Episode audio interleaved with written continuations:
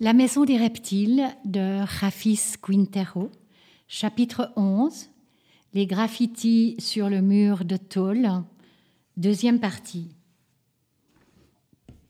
Par un hasard qui seul arrive dans les bars, on m'invita à écrire une nouvelle pour un magazine international. C'était la première fois que j'écrivais publiquement. Apparemment, je possédais en plus de l'art visuel d'autres ressources pour communiquer. Engagé comme chroniqueur officiel, je finis par écrire chaque mois des nouvelles sur la prison. C'est un sujet que je connaissais bien, et les histoires qui là-bas avaient un sens paraissaient ici de simples fantasmes littéraires. Dans mes textes, j'évitais à tout prix le misérabilisme et l'auto-apitoiement. Au contraire, j'agrémentais mes histoires d'humour et de la dignité que méritaient les personnages. Et chacun d'eux avait beaucoup de moi.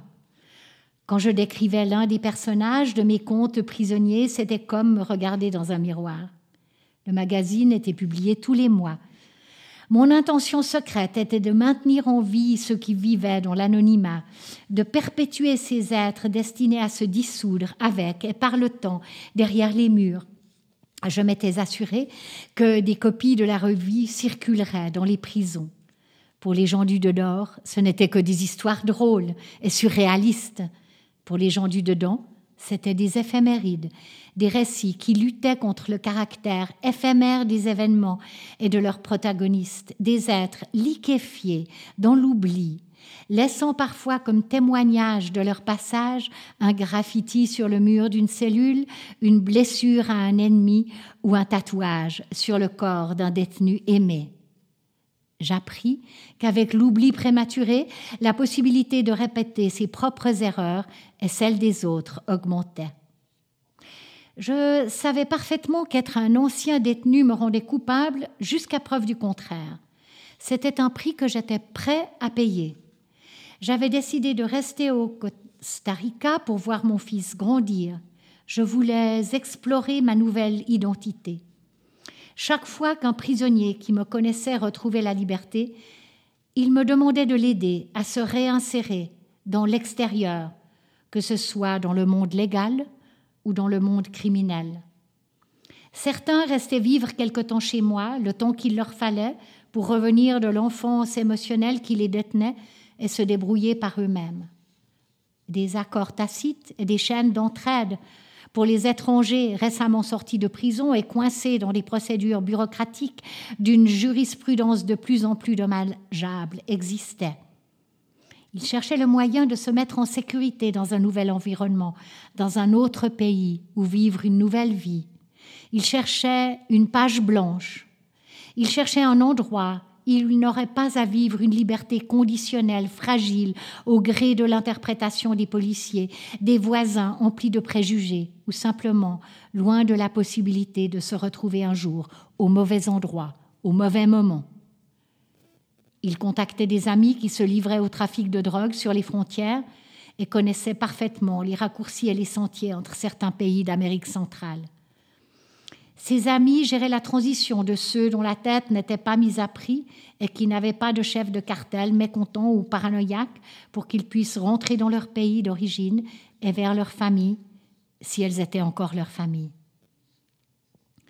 Il y avait cependant une catégorie d'anciens taulards à laquelle je ne pouvais me lier en raison d'une certaine éthique professionnelle. Ceux arrivés en prison vieux pour agression sexuelle il sortait encore plus vieux qu'il ne l'avait été, sans aucun lien affectif parmi les nouvelles générations de leur maison.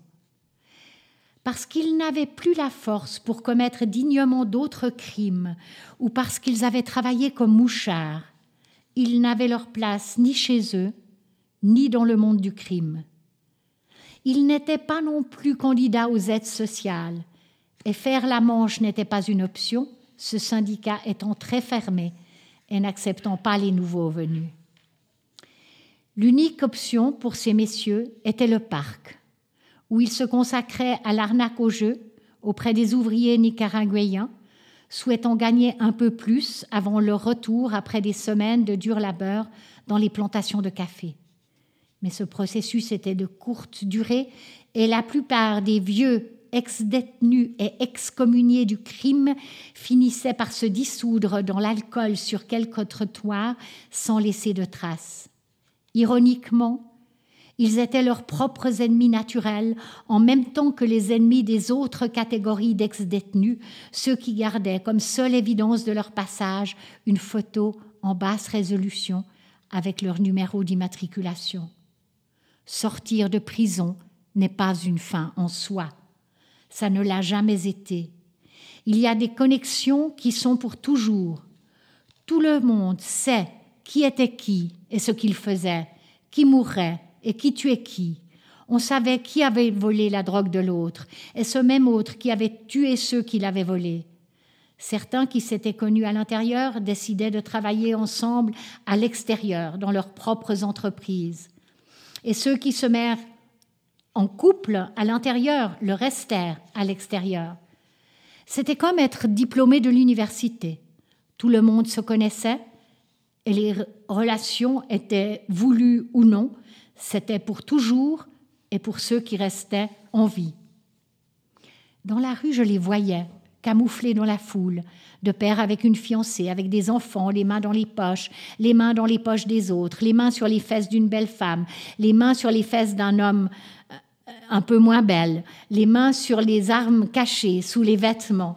Je les voyais dans une chorégraphie d'un monde parallèle et exclusif. Je les voyais, eux, invisibles pour les autres. Quand ils n'étaient pas dans la rue, ils logeaient dans un hôtel miteux au cœur de la ville, l'hôtel central. Un gîte qui, grâce aux efforts et au dévouement du propriétaire, ancien prisonnier dans les années 1980, était parvenu à reproduire à petite échelle la prison les couloirs et les chambres ressemblaient à s'y méprendre aux cellules et les clients étaient toujours d'anciens condamnés à la recherche d'un refuge, fuyant le monde convulsif extérieur ou échappant tout simplement à une crise identitaire. Par un mélange de curiosité et de nostalgie, j'y étais allée. C'était pour la plupart des ex-dollars un des rares endroits de l'extérieur qui les faisait se sentir vraiment chez eux.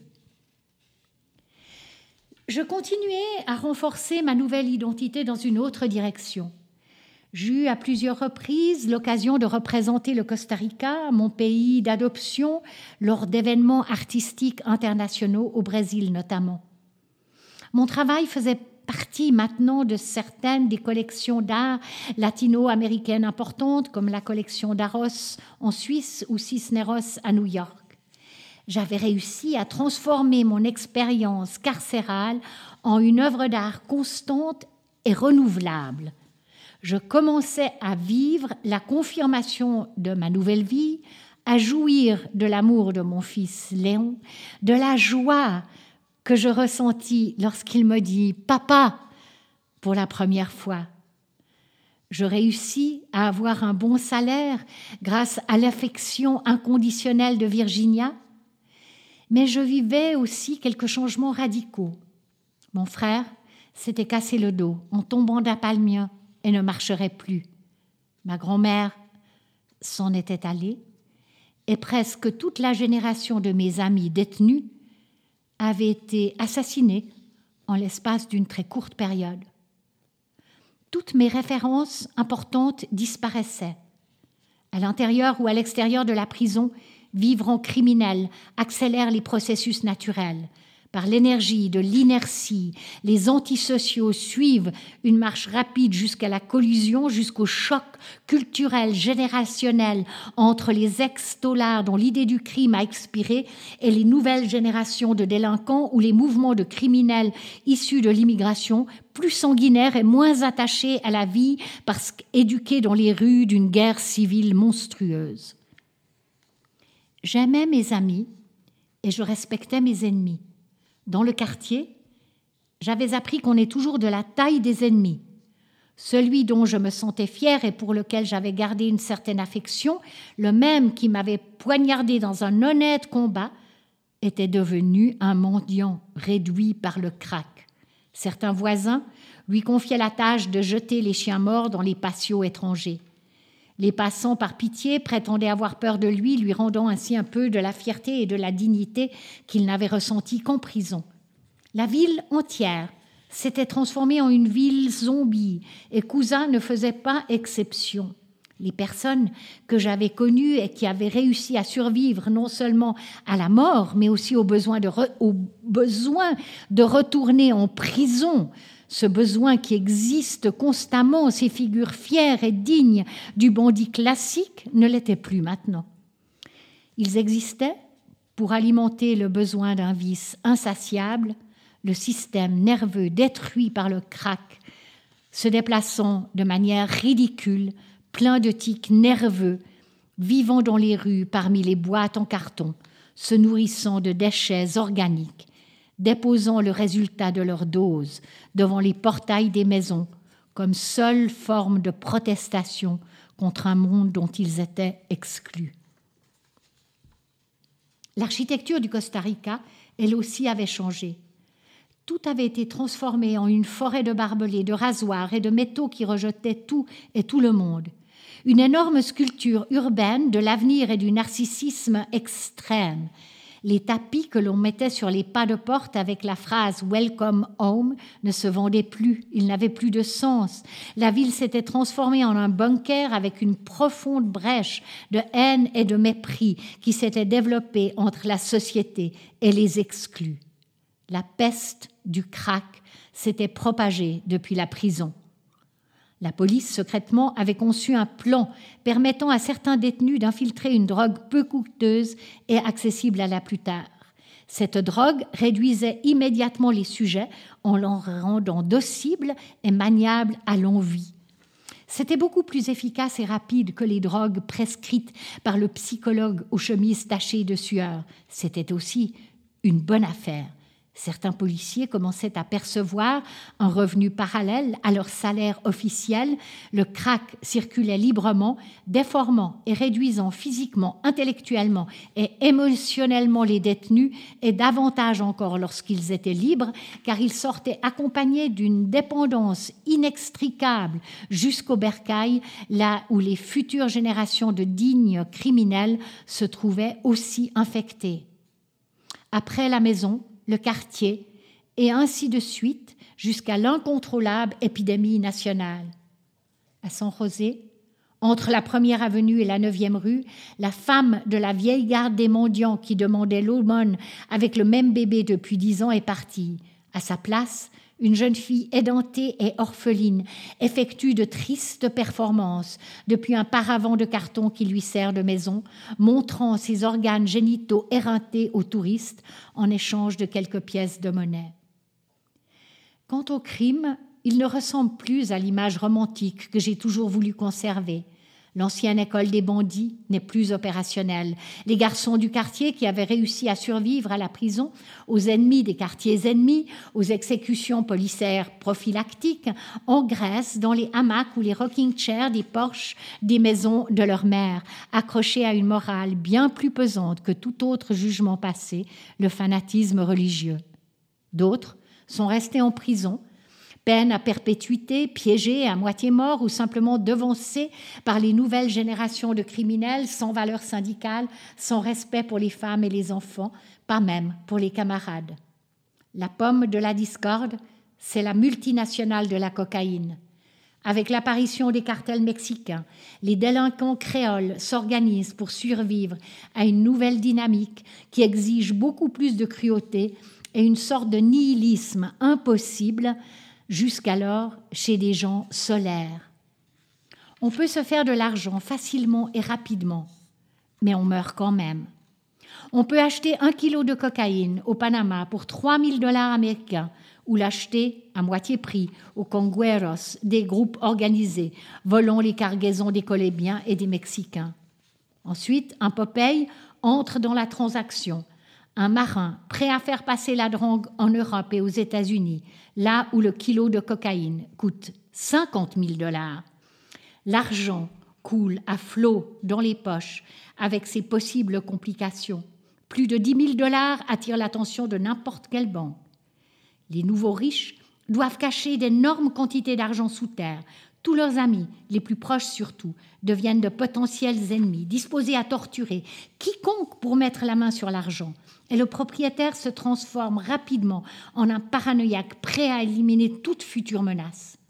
D'autres décident de s'installer aux frontières et d'attendre le jackpot.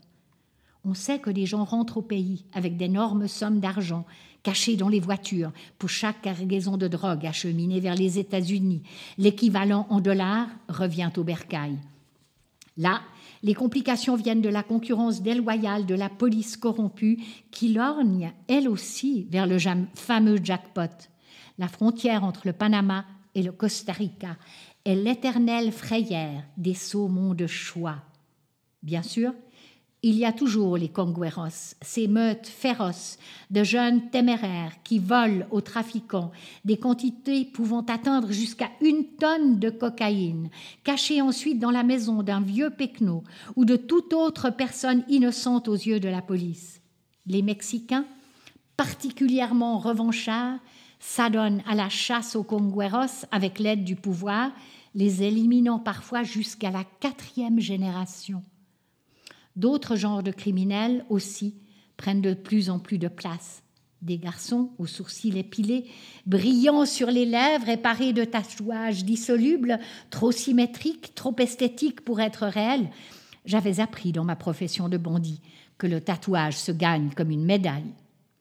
Sans une once de conviction, par pur divertissement, celui de leur partenaire et le l'air, pour que l'on parle d'eux dans les journaux, ils se mettent à tuer n'importe qui, Telle est la conception de la célébrité qu'elle réduit le crime esthétique et lucratif à une catharsis de la rébellion adolescente et une extension hyper réaliste des jeux vidéo violents qu'ils adorent.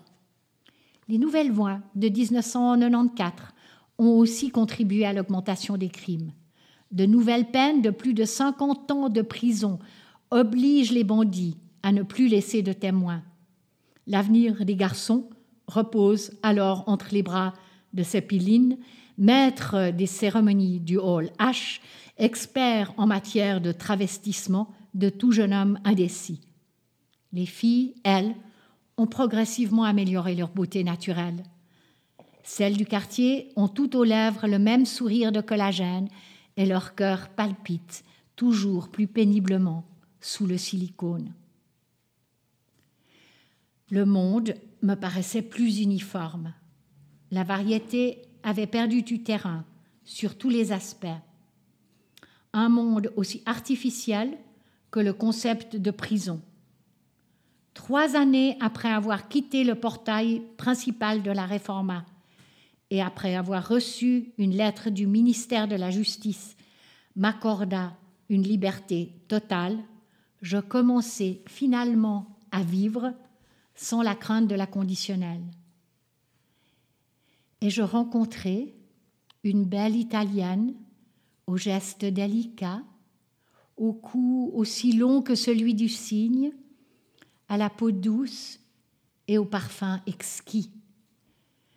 Son port d'épaule et celui d'autres parties avaient la grâce d'une Claudia Cardinal, l'actrice italienne qui a balayé de sa beauté le cinéma italien des années 60. Au beau milieu d'une angoisse provoquée par l'échec de mon projet familial, par la perte croissante des références valables et d'une population féminine présentant de moins en moins de différences entre chacune de ses copies, Francesca est entrée dans ma vie. Prochain chapitre de la maison des reptiles de Rafis Quintero, demain.